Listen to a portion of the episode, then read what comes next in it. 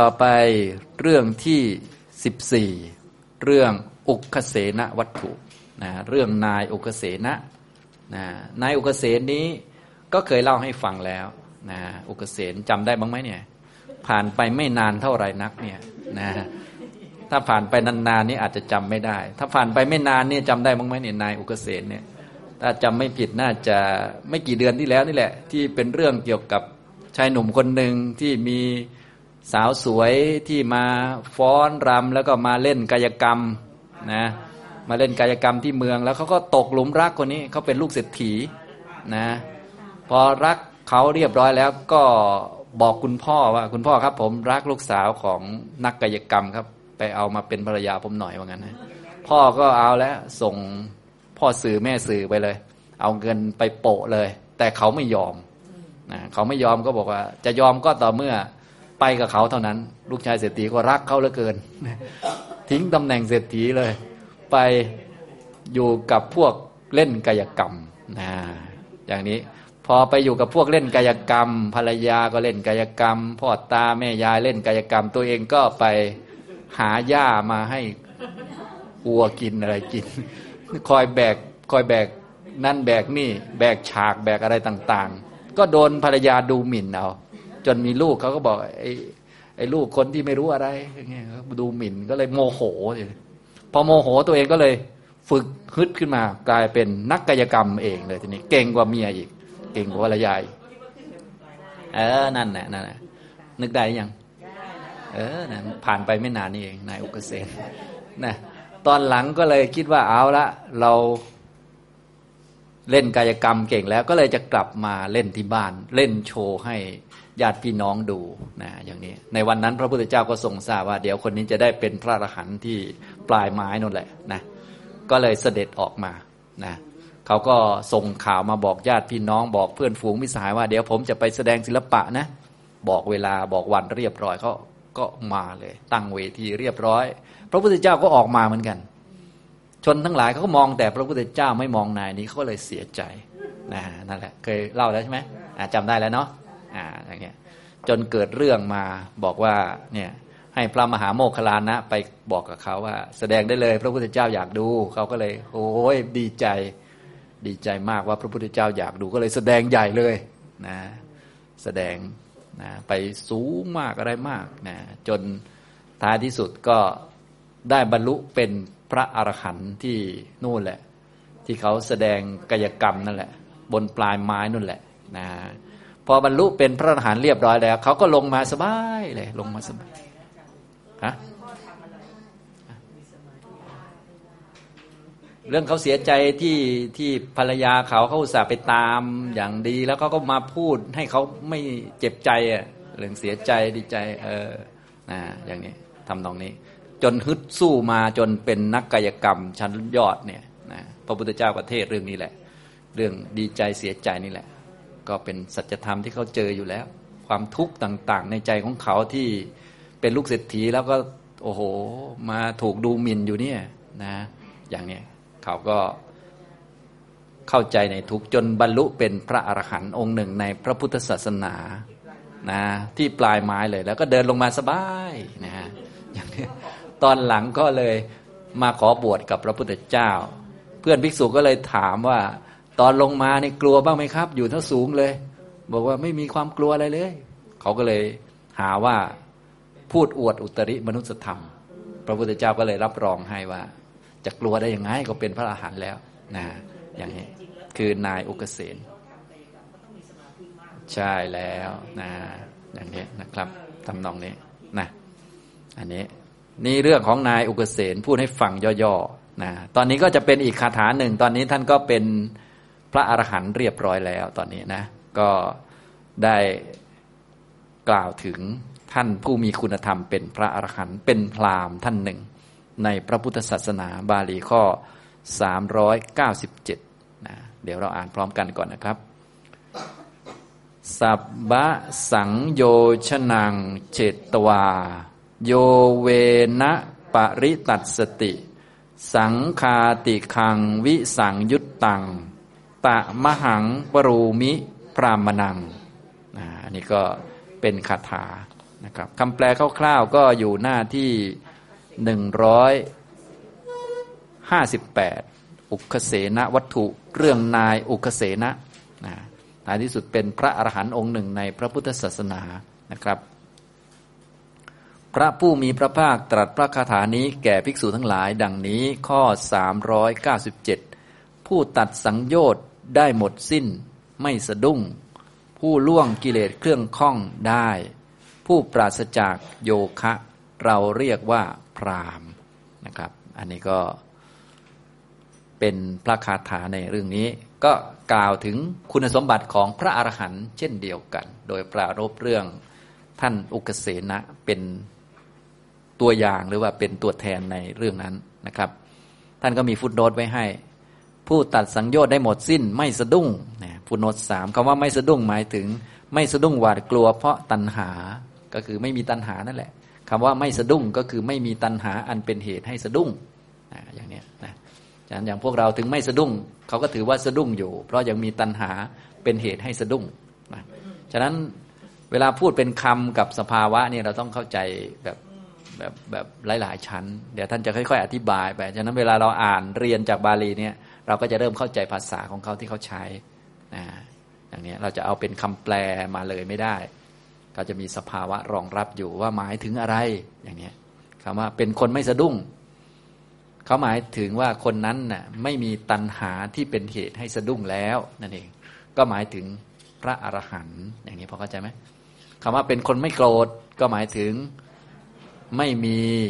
โทสะที่เป็นเหตุให้ โกรธเกิดขึ้นได้แล้ว ด้วยอำนาจของอนาคามิมักตัดความโกรธออกไปเรียบร้อยแล้ว ก็เลยเรียกว่า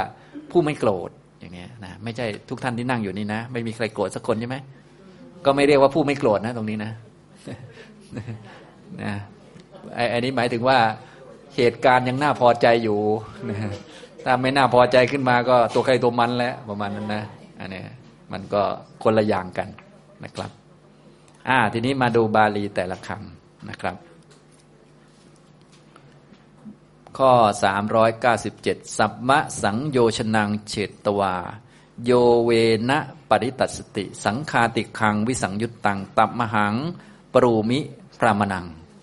บุคคลใดที่ตัดได้แล้ว ซึ่งสังโยชน์ทั้งปวง สัพพะสังโยชนัง สังโยชน์ทั้งปวง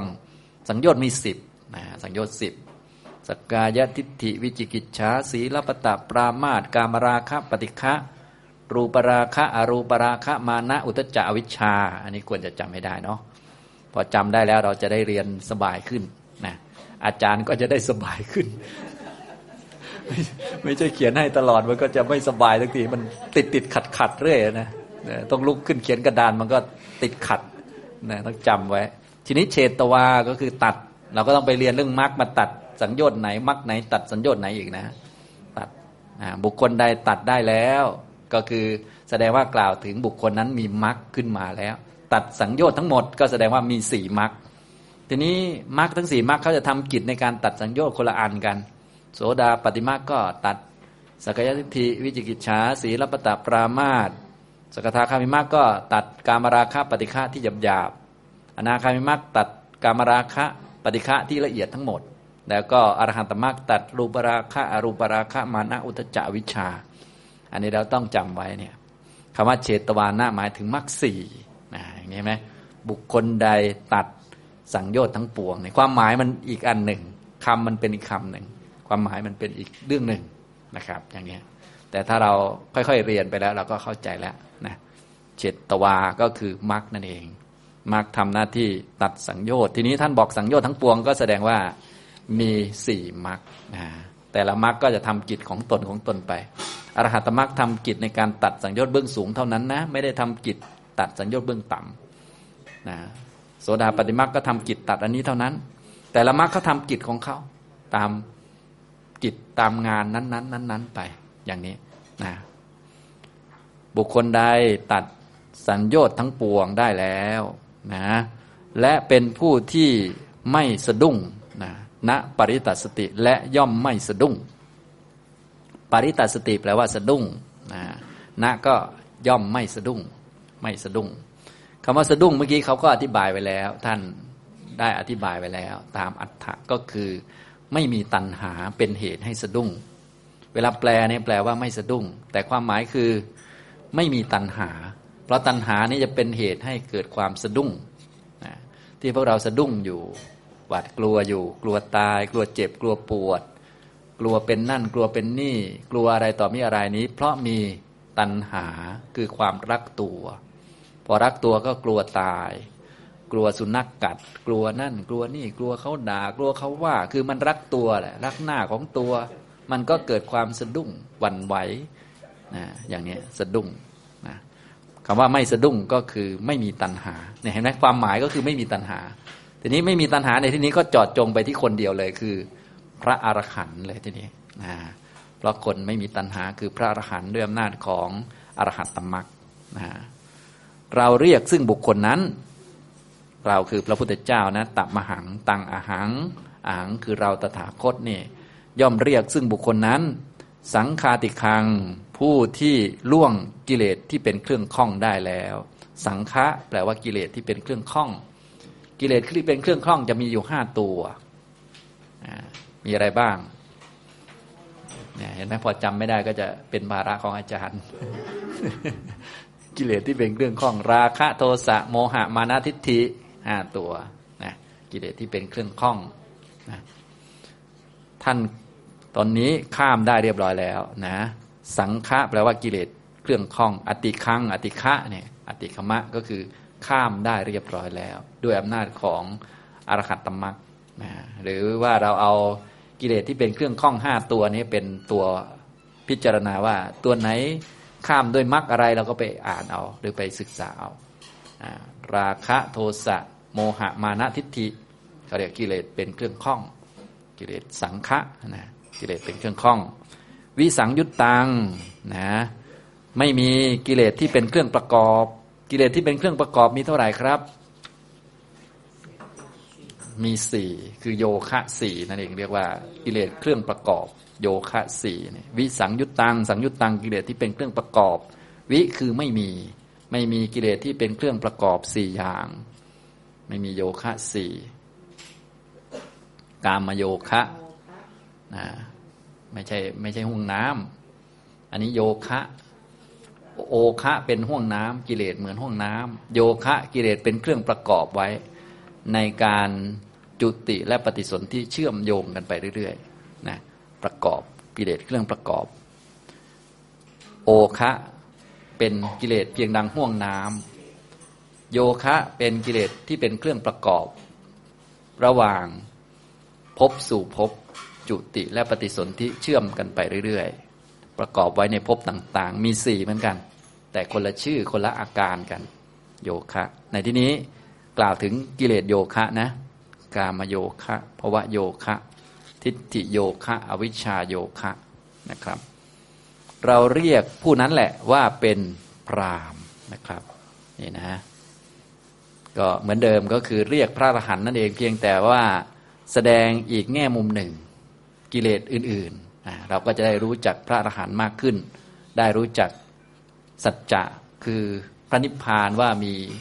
อิทธิพลหรือว่ามีความยิ่งใหญ่ขนาดไหนทำไมจึงเป็นธรรมะที่พระพุทธทั้งหลายท่านว่า นิพพานนี้จึงเป็นยอดสุด ก็เพราะว่าถ้าถึงนิพพานหรือว่าแทงตลอดสมบูรณ์แล้วก็จะเป็นอย่างนี้เลย เป็นอย่างนี้หมดกิเลสทั้งหมดก็ไม่มีวัฏฏะสงสารไม่มีหมุนกลับได้นะ กรรมสิ้นอะไรสิ้นหมดนะยิ่งใหญ่ขนาดไหนล่ะ ใหญ่พอที่จะทำให้อะไรสิ้นได้ประมาณนั้นนะไม่มีอันอื่นนะอันอื่นมันสิ้นไม่ได้อย่างนี้นะครับ อันนี้ก็ในวรรคนี้ก็จะเรียกว่าฟังดูจะง่ายนะครับ ฉะนั้นเวลาเราพูดถึงนิพพานเนี่ยเรียกว่ามันง่ายนะคือมันมันพูดแล้วมันจบมันพูดสั้น ๆ แต่มันทำยากนะคือพูดถึงอรหันต์แล้วก็คือจบแล้วไม่ไม่มีปัญหานะประมาณนั้นนะฉะนั้นเวลาพูด พระอรหันต์ก็ดี คุณธรรมพระอรหันต์ก็ดี พูดถึงความปล่อยความวาง พวกนี้คือพูดถึงนิพพานหมดเลย พูดประกาศนิโรธสัตว์หมดเลย คือถึงจุดนี้แจ้งนิพพานจบสมบูรณ์เนี่ยกิเลสไม่มี ทุกไม่มีวัฏฏะสงสารไม่มีอย่างนี้ทำนองนี้นะครับ นี่คือเรื่องท่านอุกเสนะนะครับ ต่อไปเราก็ฟังนิทานสักนิดหนึ่งนะครับท่านเล่าไว้ในตรงนี้สั้นๆ เรื่องอุกเสนะ พระศาสดาเมื่อประทับอยู่ในพระเชตวัน ทรงปรารบเศรษฐีบุตรชื่ออุกเสนะ ตรัสพระธรรมเทศนานี้ว่า สับบะสัญโยชนังเป็นต้น เรื่องนี้ข้าพเจ้าให้พิสดารแล้วในอัตถกถาแห่งพระคาถาว่า มุนจะปะเร มุนจะปุเรมุนจะปัจจโตเป็นต้นนั้นแหลในการนั้นพระศาสดาเมื่อภิกษุทั้งหลายกราบทูลว่า พระพุทธเจ้าข้าพระอุกเสนย่อมกล่าวว่าเราไม่กลัว ชรอยว่าจะพยากรณ์พระอรหัตผลด้วยคำไม่จริง จึงตรัสว่าภิกษุทั้งหลายบุคคลผู้เช่นกับบุตรของเรา มีสังโยชน์อันตัดได้ขาดแล้วย่อมไม่กลัวเลย ดังนี้แล้ว ตรัสพระคาถานี้ว่า สัมมะสังโยชนังเฉตวา โยเวนะปริตัสติ สังคาติคัง วิสังยุตตัง ตะมหังบรูมิพรามนัง แปลความว่า ผู้ใดตัดสังโยชน์ทั้งปวงได้แล้ว ย่อมไม่สะดุ้ง เราเรียกผู้นั้นผู้ก้าวล่วงกิเลสเครื่องข้องได้ ผู้หลุดพ้นแล้วว่าเป็นพรามดังนี้ ในการจบเทศนาชนเป็นอันมากบรรลุอริยผลทั้งหลาย มีโสดาปฏิผลเป็นต้น ดังนี้แล เรื่องอุกเสนะจบนะ ถ้าเราสังเกตดูนะญาติโยมสมัยโบราณก็ดี พระสมัยโบราณก็ดีนี่เวลาใครพูดเกี่ยวกับไม่มีกิเลส ไม่มีความกลัว ไม่มีความตกใจเนี่ยเขาจะไม่เชื่อง่ายๆนะเพราะภาษาของเขาคำว่าไม่กลัวเนี่ยหมายถึงไม่มีความกลัวเกิดขึ้นและต้องมีมรรคด้วยเขาเข้าใจแบบนี้นะพอเขาเข้าใจปุ๊บพอบอกว่า ผมเดินลงมาโดยไม่กลัวเลยครับเนี่ย เออ คนนี้ พยากรณ์ตนว่าเป็นอรหันต์แล้วมั้งคนนี้เขาเขาเข้าใจเลยเขาต้องรีบไปถามพระพุทธเจ้าเลย เพราะคำของเขาเขาใช้คำเท่านี้ก็จริง แต่ว่าเขาไม่ได้หมายถึงเท่านี้เขาหมายถึงอีกแบบหนึ่งพอเข้าใจไหมแต่ภาษาเราเนี่ยไอ้ผมเดินลงมาไม่กลัวทำไมอะผมพุทโธตลอด มันก็พอได้ไหมภาษาไทย แต่ของเขาไม่ได้ ถ้าใช้คำว่าเดินลงมาแล้วไม่กลัวเขาจะหมายถึงคนนี้จะต้องมีมรรคอย่างน้อยต้องอนาคามีมรรคเกิด ความหมายของเขาจะเป็นอีกอย่างหนึ่งเห็นไหมฉะนั้นเวลาที่ ที่เราสังเกตดูเวลาที่ใครพูดเกี่ยวกับเรื่อง ผมไม่มีความรักแล้วครับนะอ้าวท่านไม่ไปหาอาจารย์อีกหรือ ไม่ไปหาอาจารย์ใช่ไหมอย่าง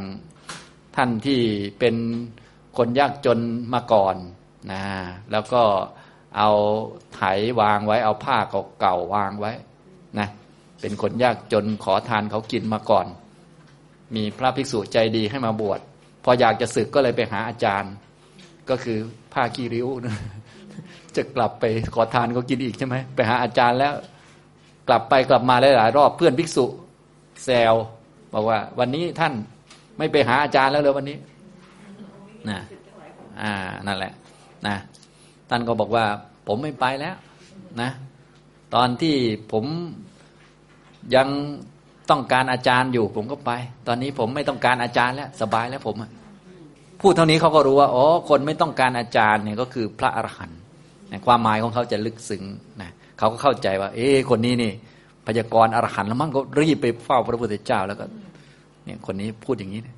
อะไรเงี้ยนะครับเห็นไหมครับคำของเขาเนี่ยก็จะประมาณนี้นะก็จะไม่เหมือนภาษาไทยสัทีเดียวนะ เวลาแปลออกมาก็ความหมายจึงเป็นแบบไทยยังไม่ได้นะจะบางส่วนก็ได้อยู่ แต่บางส่วนเนี่ยจะมีรายละเอียดปลีกย่อย เราก็ต้องค่อยๆศึกษาแล้วก็ค่อย ๆ เข้าใจภาษาของเขาด้วยนะโดยหลักก็คือให้เข้าใจว่าพระคาถาหรือพระธรรมเทศนาต่าง ๆ นี้ประกาศสัจสี่เป็นหลักแล้วก็สอนให้เข้าใจข้อปฏิบัติคือมักมีองค์แปดเนี่ยเป็นหลักเลย ส่วนอื่นๆก็จะเป็นนิทานประกอบเพื่อให้เราเข้าใจสิ่งเหล่านี้เพิ่มเติมอะไรอย่างนี้นะเอาละบรรยายวันนี้นะครับนะก็คงพอสมควรแก่เวลาเท่านี้นะครับ อนุโมทนาทุกท่านครับ